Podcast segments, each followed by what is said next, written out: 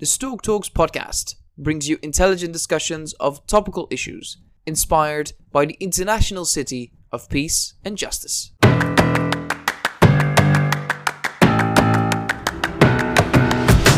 I think we all know what we need to do.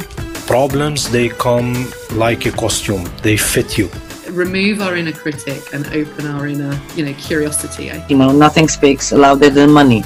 Walk in, slam your fist on the table, say, "We need to Yeah. work together." That's Something has to change. Mm. Now, we've heard a lot about Bitcoin and other cryptocurrencies on the news lately. MasterCard recently announced that they would accept cryptocurrencies, while Tesla has invested 1.5 billion in Bitcoin. So what is all the fuss about? Yeah, what exactly is blockchain and should we be careful when it comes to cryptocurrencies? Tay El Rajula joins us today on Stork Talks to explain. Tay, welcome and thank you so much for being with us here today. Thank you for the invite and uh, good morning. Now, Tay, you describe your mission in life as, quote, turning invisible people into invincible ones. How, how do you do that and where does blockchain come in? Turning invisible children into invincible ones came from actually after I lived in the refugee camps in the Netherlands for two years. I saw firsthand what does the lack of an identity does to a person knowing that i'm born in kuwait and i lost my birth certificate during the gulf war but i was blessed to have a birth certificate issued for, for me at birth during the refugee camp times i realized that hey there's a lot of children who were born during the war in syria and there was no documents issued for them.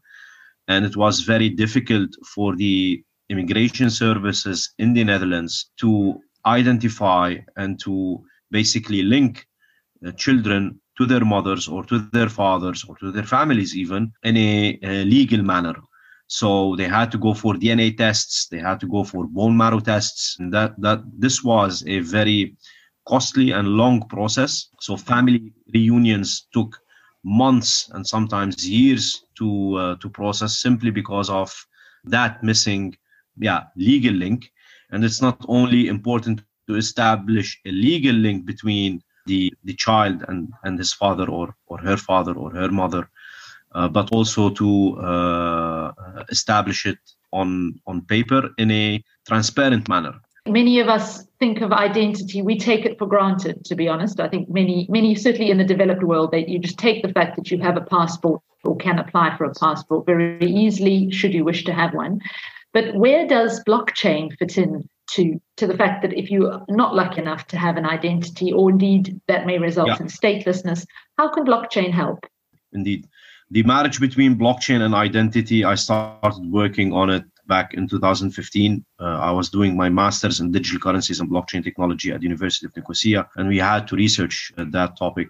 You know based from my experience losing my birth certificate and again seeing what happened in, in the camps the fact that there was no record keeper anymore to prove the existence of a certain document it was an inspiration to look into the marriage between okay can we can we benefit from blockchain and identity can we timestamp a certain event and register it in a way that it could not be frauded it could not be deleted and it could not be lost and this is where blockchain comes to play Yeah, so maybe quickly to, to reiterate, how does this blockchain specifically do that? How does it make sure that something is registered and, and cannot be falsified? Yes, yes. So here comes the most difficult part that everyone faces explaining what is blockchain. In the past times, I have uh, used an acronym to let everyone understand why this is so superior, why blockchain is so superior. We all know James Bond, the famous We 007. we take out James and we put the letter I, or you put yourself. Then it becomes I bond. And I bond stands for a type of network or a type of database or a type of simply technology that is I immutable, B borderless, O open, N neutral, and D distributed or decentralized. The moment we have such type of way or method in registering a simple event and we back it up by cryptographic evidence, we back it up by mathematics, we back it up on sciences, and we create this network of borderless, open, neutral, and decentralized record keeping, then we are able to have to prove the existence of a certain document, like a moment of birth or a moment of death, a moment of marriage. And because this event is registered on such the iBond record keeper, the blockchain record keeper, then there is no central point in tampering or deleting with, with such uh, evidence. And that's why it becomes so powerful. Now, that doesn't mean if I register something on blockchain, it becomes true. No, it simply says, hey, you have done this registration. If you're lying about it, we can know.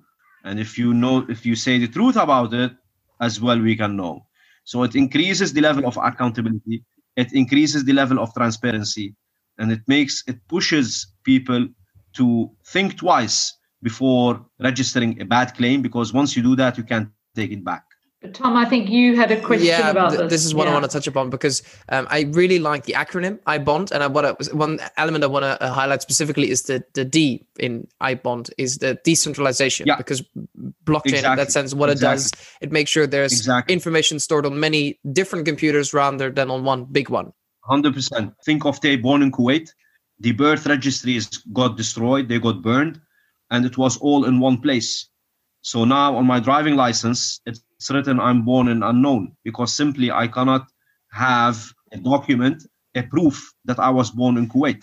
Ex- Exactly. And this is what I think is also interesting about this because uh, when we have this discussion about the decentralization, there's clear benefits as described there, but simultaneously there's counter arguments. So, for example, blockchain technology, because it is decentralized, it requires a vast more amount of computers and computing power. So, for example, where and, and, and as such also requires vast more amounts of energy. So, for example, a, a single Bitcoin transaction uses, according to the uh, Digi Economist, about the same electricity as 453,000 Visa transactions.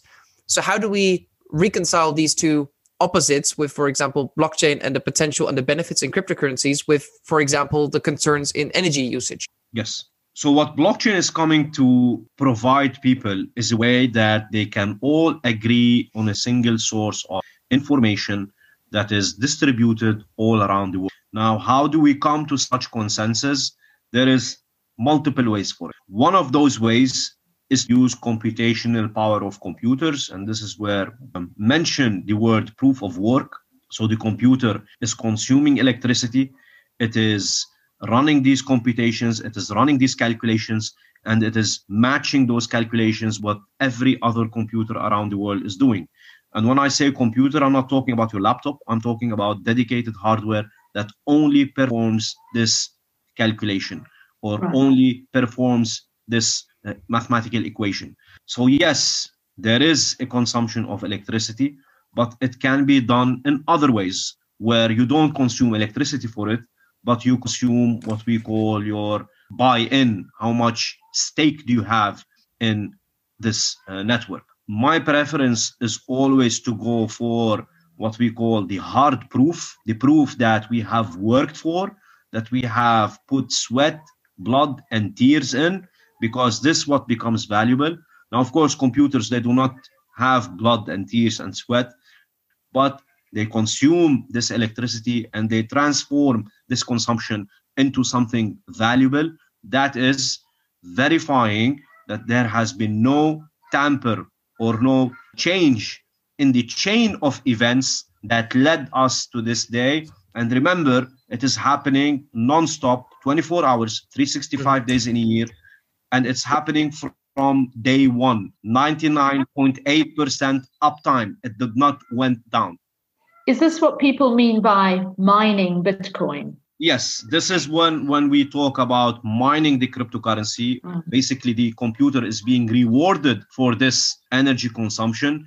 And remember, when we're specifically mentioning Bitcoin mining and the consumption of electricity, we are mentioning all activities what a banking what a bank does. So whether it's issuing, storing, sending, receiving, distributing, all these activities that that a bank is performing Today, we are capable of running it on a simple piece of software. Yeah, it is not as simple as people think. But if I want to compare what Fort Knox does in saving wealth, previously the gold, if I want to compare in the Netherlands what ING, ABN, and Rabo consume in electricity, Yeah. their okay. huge buildings, their infrastructures, their cars, the, the diesel that we use to uh, distribute cash into cash machines.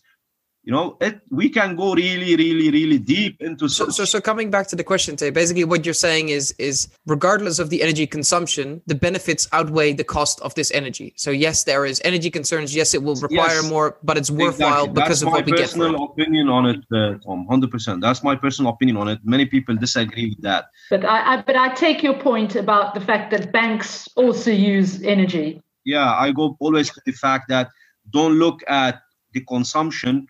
Look at what banks as well and financial institutions as well consume to achieve more or less the same result. But even furthermore, they discriminate against your skin color, against your age, against your race, against everything else when you want to be financially included. While now I have a piece of software that I can just download on my s- smartphone and I press a few buttons and there I'm connected to a $1 trillion market cap. Okay, Tay, I think what you raise here is the is kind of there's two sides to this. Of Of course, it's great that it's inclusive, but it also possibly means inclusive for nefarious elements. course. And I think that's where, yeah, I think this is where it's so tough. Um, but but just to move on then a little bit, and now you've said that Bitcoin is not currency; it's the internet of money. And I'd, I'd like you to tell us a little bit more about that statement. But I also want to, while we're talking about the pros and the cons of blockchain and Bitcoin, I wanted to draw your attention to comments by people who know quite a lot about the subject. I quote Nouriel Roubini, a professor at New York's University Stern School of Business, who has said very recently that Bitcoin has, quote, no value and is a bubble. If uh, we were to record this talk in 1989, 1990, and we were to discuss what email is gonna change in organizations and what e- and what internet is gonna change in stock markets, people will tell you, yeah, you cannot send a picture over the internet, you cannot upload a video over the internet. And today we're more or less hearing the same sentiments. They're not coming out of fear, they're more coming out of lack of knowledge and of misinformation. We assume that this man, this professor, has some knowledge. So there, there must be more to it than that. 100% he has some knowledge to his context but i doubt that this man lived in a refugee camp for two years and used his smartphone to be financially included to feel the reward of this technology yes there is a bubble yes prices go up and down but the value of bitcoin is in the solution in the technology in the offering that it is bringing in creating this immutable, borderless, open, neutral, and decentralized type of record keeping. The natural application is money because money is record keeping.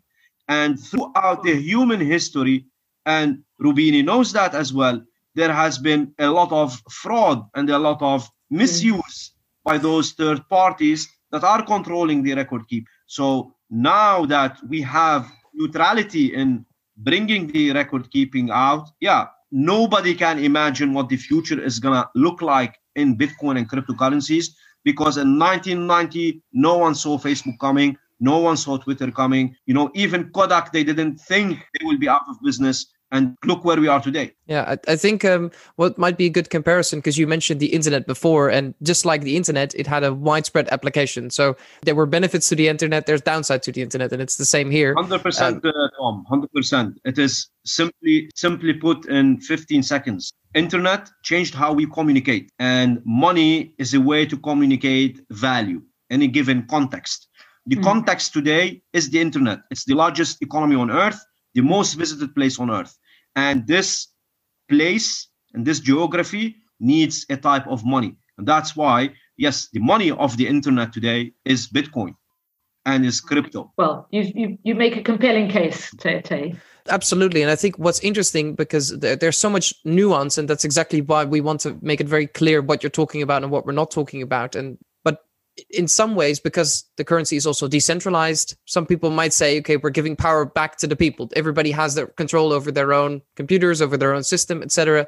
And some of that also comes with financial transactions. You described it. Let's say blockchain technology continues, and at some point we won't need banks anymore to keep track. And this is actually something that you're working on. Correct me if I'm wrong. It's Flus. It's being able to do peer-to-peer money exchange to help users make financial tra- transactions without the help of banks or financial intermediaries.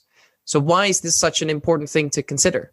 Because in the context where we started the flus in Lebanon, we saw how the banks have confiscated the money of the people. Their hard earned US dollars and Lebanese lira suddenly where doesn't belong to them anymore. It belongs to the bank, and the bank is support a uh, deficit in the government. So we know that you're putting money in a in a hand that has an empty hole in it, and nothing has changed.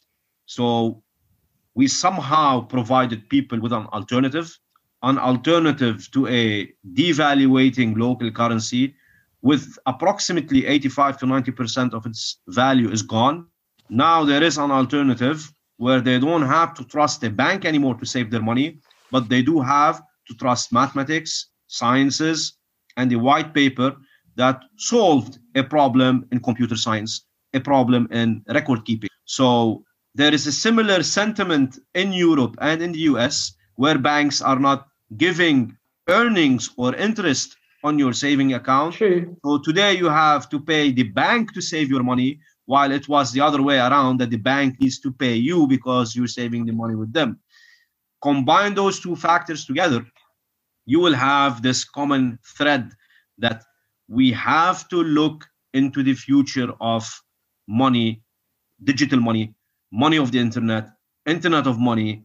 It is this big title that needs some sort of you know new innovation and we have to be disruptive we we cannot build it incrementally or wait be positive for things to to change and to happen you have to take the change by yourself in your hand is that perhaps the, the difficulty in this conversation in the sense of some rich Western countries with perhaps a more stable system see it as like, well, why would we need it? What is the difficulty? What is the problem? Whereas, like you said, in these stressful situations where it, it has been created, it provides a solution to a problem.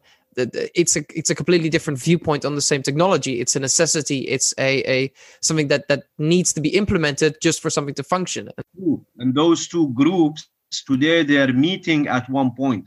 This person in Lebanon who the bank, you know, I don't want to use bad words, but yeah, they've screwed the people. And at this at the same time, this European man is as well questioning, hey, I'm putting my pension and my savings now in the bank, and I'm not getting anything. I have to pay the bank. So they met at this point on, on okay, guys, what do we do now? Yeah, we have to look for an alternative. We have to look at somewhere where I can earn money without being confiscated, and I earn money without being shaved by the person who is saving it for me. Okay. Maybe, maybe Tay, we can just move on a little bit. We've spoken a lot about Bitcoin, which is a cryptocurrency, but there are other digital currencies. And I think this is also fascinating because we're talking about the banks and the big institutions.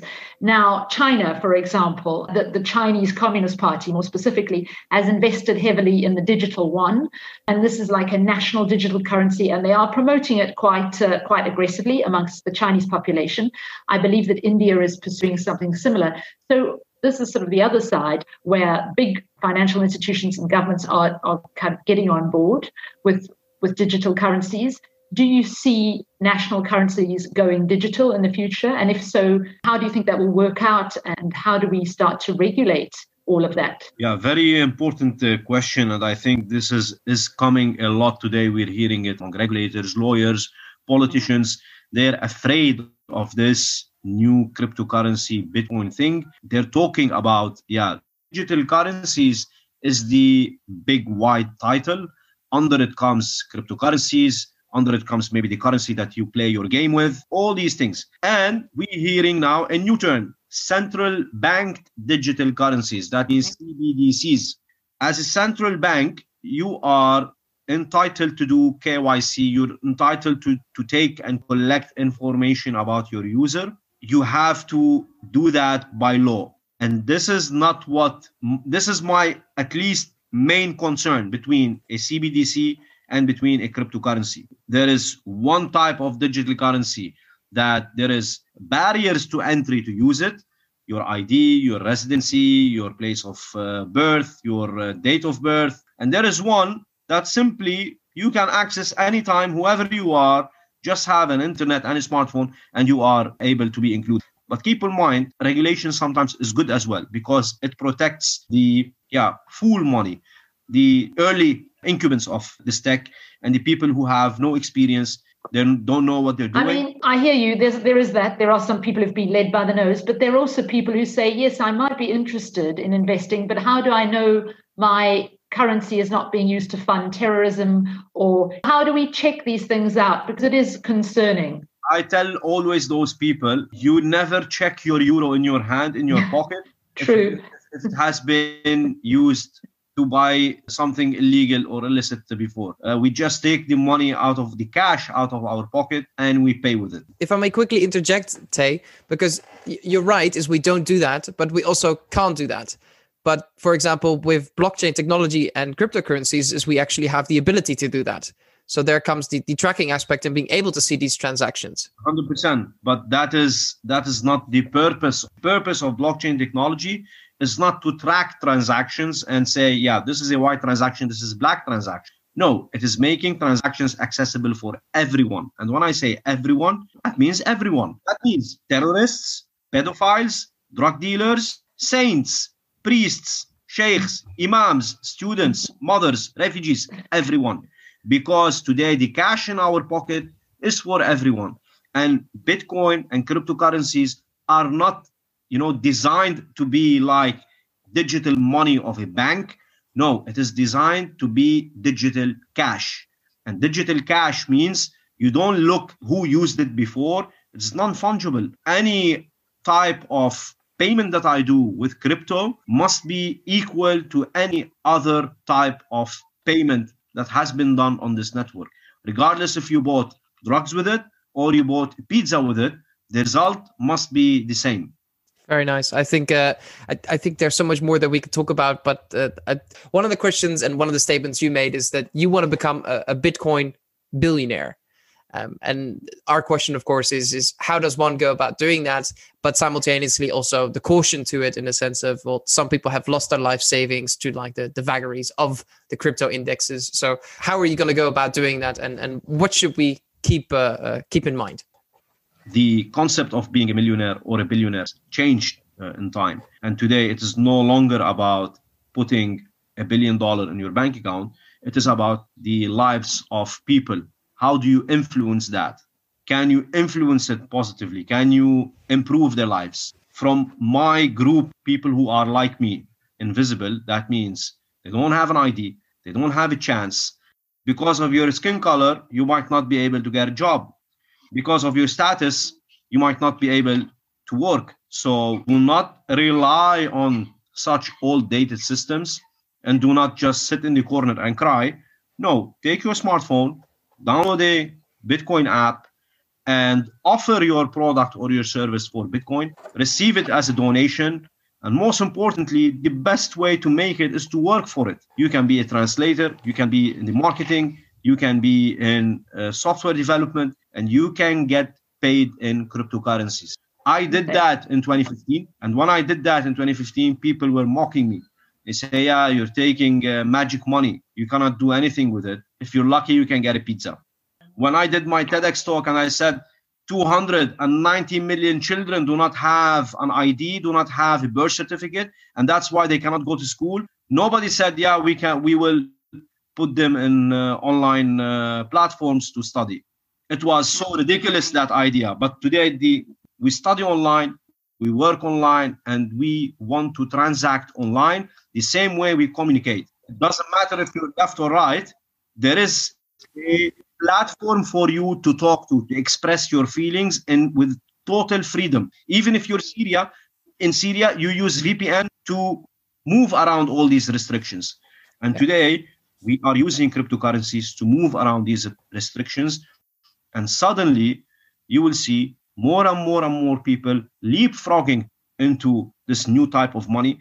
Thank you, Tay. I think I think we must finish there. Um, it's been fascinating, but perhaps you could just tell us if people want to know more, because there's obviously so much more to learn and to think about. What are reliable sources? Because I think there's a lot of information out there on these topics. They're very popular. Where can people go and they feel sure that they're getting an honest? Hundred uh, percent. First of all, they can uh, reach out to me uh, personally. Uh, I do give one-on-one uh, sessions where we go deeper and deeper into the whole Bitcoin blockchain uh, uh, economy.